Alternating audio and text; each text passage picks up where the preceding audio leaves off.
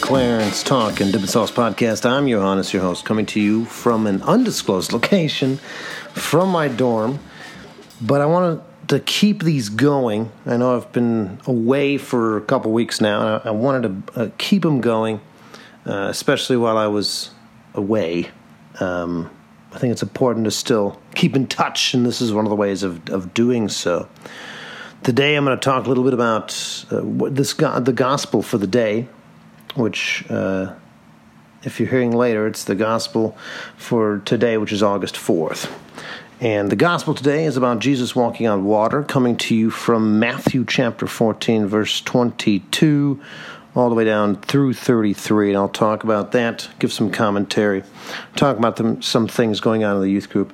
Uh, yeah, but I want, I want to keep it going. I want to keep these going. I know I've, I've neglected the podcast for a couple weeks now, and it's about time I get back into it, even if it's recording on my phone and getting it to you all. Uh, I hope you I hope you enjoy these remote episodes. So, what are we talking about here? Jesus walking on water. I'm going to go ahead and read the gospel, and then I'll give a quick uh, my two cents, and then we'll keep it going. But before we read the gospel, let's make the sign of the cross. In the name of the Father, the Son, and the Holy Spirit. Amen. Then he made the disciples get into the boat and precede him to the other side while he dismissed the crowds. After doing so, he went up to the mountain by himself to pray. When it was evening, he was there alone. Meanwhile, the boat, already a few miles offshore, was being tossed about by the waves, for the wind was against it. During the fourth watch of the night, he came toward them, walking on the sea. When the disciples saw him walking on the sea, they were terrified. It is a ghost, they said, and they cried out in fear. At once, Jesus spoke to them Take courage, it is I. Do not be afraid. Peter said to him in reply, Lord, if it, if it is you, command me to come to you on the water. He said, Come. Peter got out of the boat and began to walk on the water toward Jesus. But when he saw how strong the wind was, he became frightened and began to sink. And he cried out, Lord, save me. Immediately, excuse me, Jesus stretched out his hand and caught him and said to him, oh, you little of faith, why do you doubt? After they got into the boat, the wind died down those who were on the boat didn't, did him homage, saying, Truly, you are the Son of God. A couple things to note here. One big thing to note is Jesus often a lot, often a lot, it's redundant, goes by himself to pray. This is very important. He's having intimate time with his Father in prayer. If we are to be like Jesus, and we are, newsflash, we should be doing this as well. We should be finding times throughout our busy lives to go out by ourselves. No social media, no YouTube, no music, no nothing. Just us and the Father. But we continue. So he's walking in the fourth watch of the night. This is important to know why, because the fourth watch is the last quarter of the day. It's the last, or sorry, last quarter of the night. The 3 a.m. to 6 a.m. hour. The darkest part of the night is when Jesus returns to them. Think about that. The darkest, he didn't come back at midnight, 1 a.m. No, it was the darkest part of the night is when he returned. He was in prayer until that darkest part of the night. And the disciples were terrified. I mean, I would be too. If some guy was walking on the water, I didn't know who it was, I'd kind of be freaking out as well. not going to lie. And so they cried out in fear. But verse 27 here, at once Jesus spoke to them Take courage, it is I. Do not be afraid. Verse 1427 here. This is important. It is I. This alludes to the I am that is reserved only for God. And this is again important because Jesus is the Son of God, the second person of the Trinity, therefore God. So Jesus is, is alluding to the I am that the Father proclaimed to Moses. It's a key distinction to make here. And Peter says, Lord, if it is you, command me to come to you on the water. So, one thing to know, you know, Jesus, uh, or sorry, Peter is often praised for his faith. And, and Father Neil um, will talk about that in his homily coming up here if you're following our uh, video masses. But he makes a good point, Father Neil does, in, in pointing this out. Peter starts off with the, the Lord, if.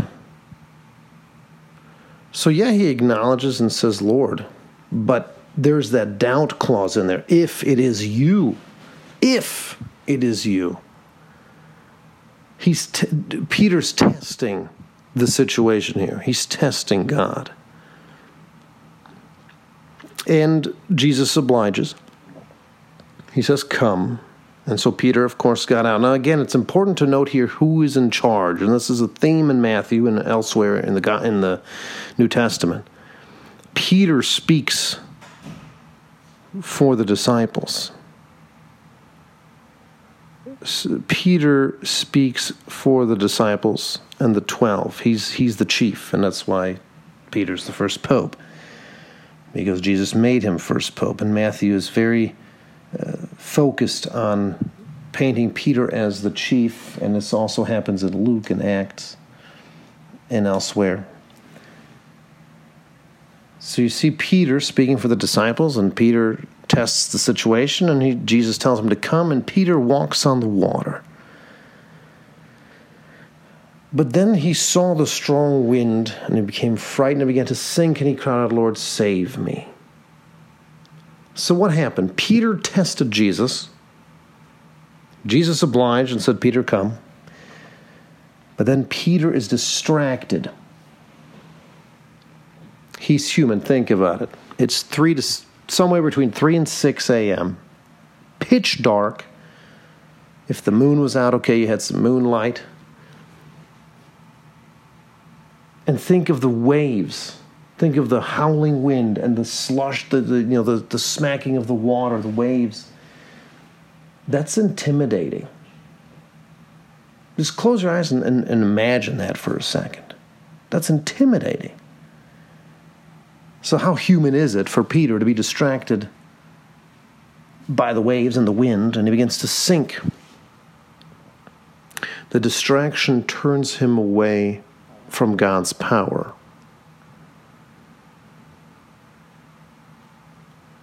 But then verse 31 says, immediately, immediately, Jesus reached out his hand and caught him. And he says, Oh, you little of faith, why do you doubt? it's, it's almost humorous, really. Kind of some weird comedic relief, you know. Why you doubt?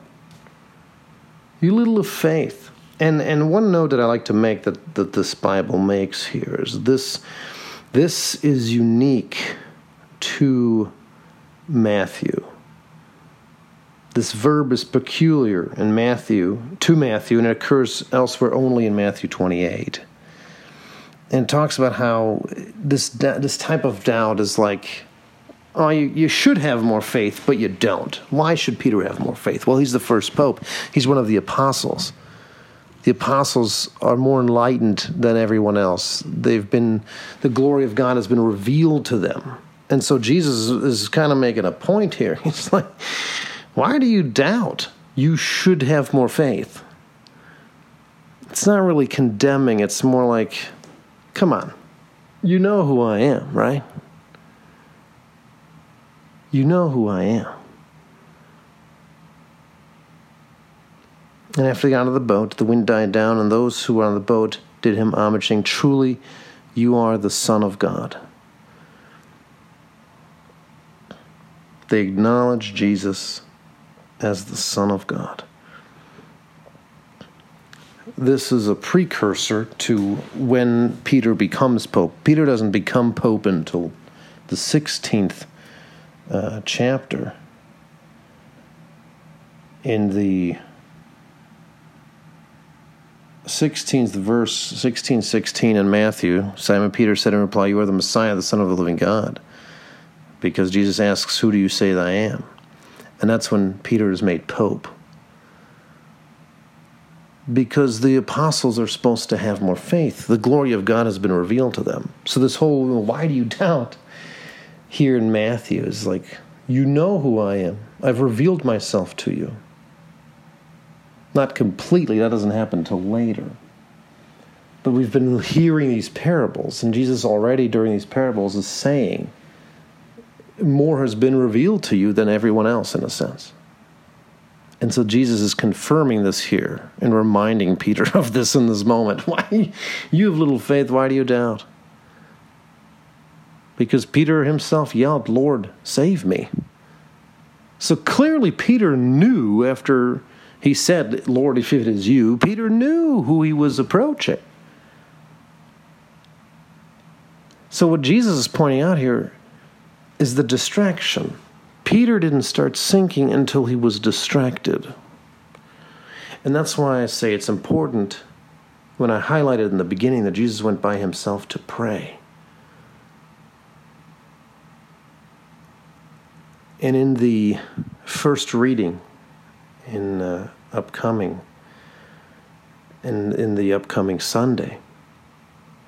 You'll hear that God wasn't in the fire or the wind or anything. talking about Elijah's experience. But God is in that silent, quiet moment. That's why distractions can get the best of us. Because of our human condition, we're easily distracted. And if you have an ADHD brain like I do, you're very easily uh, distracted. That's what Jesus is pointing out here, you little of faith. Peter knew who Jesus was. He acknowledged who Jesus was. In that moment, Lord, save me. Peter knew who he was approaching, but he was distracted because he's human. So, guess what? It's going to happen to us. Breaking news. You already know this. So, what do we do in these distracted moments? We say, Jesus, save me. the Jesus prayer is a great prayer. It's a prayer from the East, from the Eastern Church, but it's a fantastic prayer. And I think it's one that's it's very simple to pray. And it's it, what it does is it, it helps center us. It helps to remind us who Jesus is. Lord Jesus Christ, Son of God, have mercy on me, a sinner. It's a beautiful prayer. Lord Jesus Christ, have mercy on me, a sinner. Lord Jesus Christ, Son of God, have mercy on me, a sinner.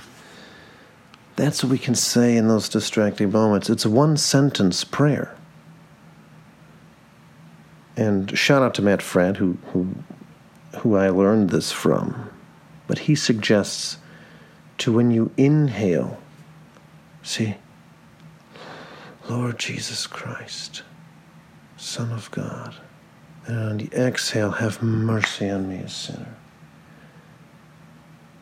It's a great and powerful prayer. And I think during these crazy times with COVID and all the other stuff going on, there was an explosion in Beirut. You know, there are a lot of times where I just say, "What do, what do we do now? what do we do now?" And that's the answer. It's so subtle and so simple and so small that it doesn't seem like it can have an impact. But imagine if the whole world did that. Imagine if you or I did that multiple times a day during our distractions, or after coming out of our distractions, rather. If we just said, Lord Jesus Christ, Son of God, have mercy on me, a sinner,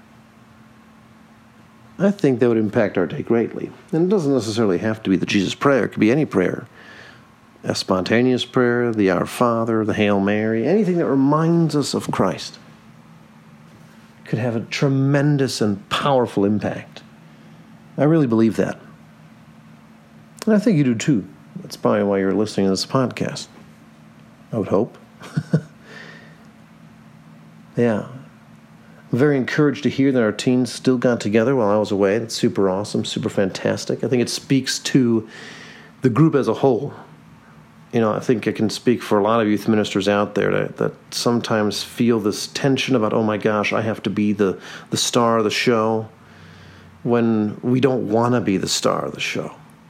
Because it's not about us, it's about leading teens to Christ. And so I'm very encouraged to hear that our teens got together and, and we had a decent, really decent turnout. I was very impressed with our turnout this past Sunday, and I hope this continues while I'm away. I'll be back in a couple weeks. Can't wait. But uh, yeah, we got to stay vigilant in our distractions. We got to remember who Jesus is because we know who He is. We just got to remember because we already know. With all that, just remember top two things love God and love neighbor. Peace.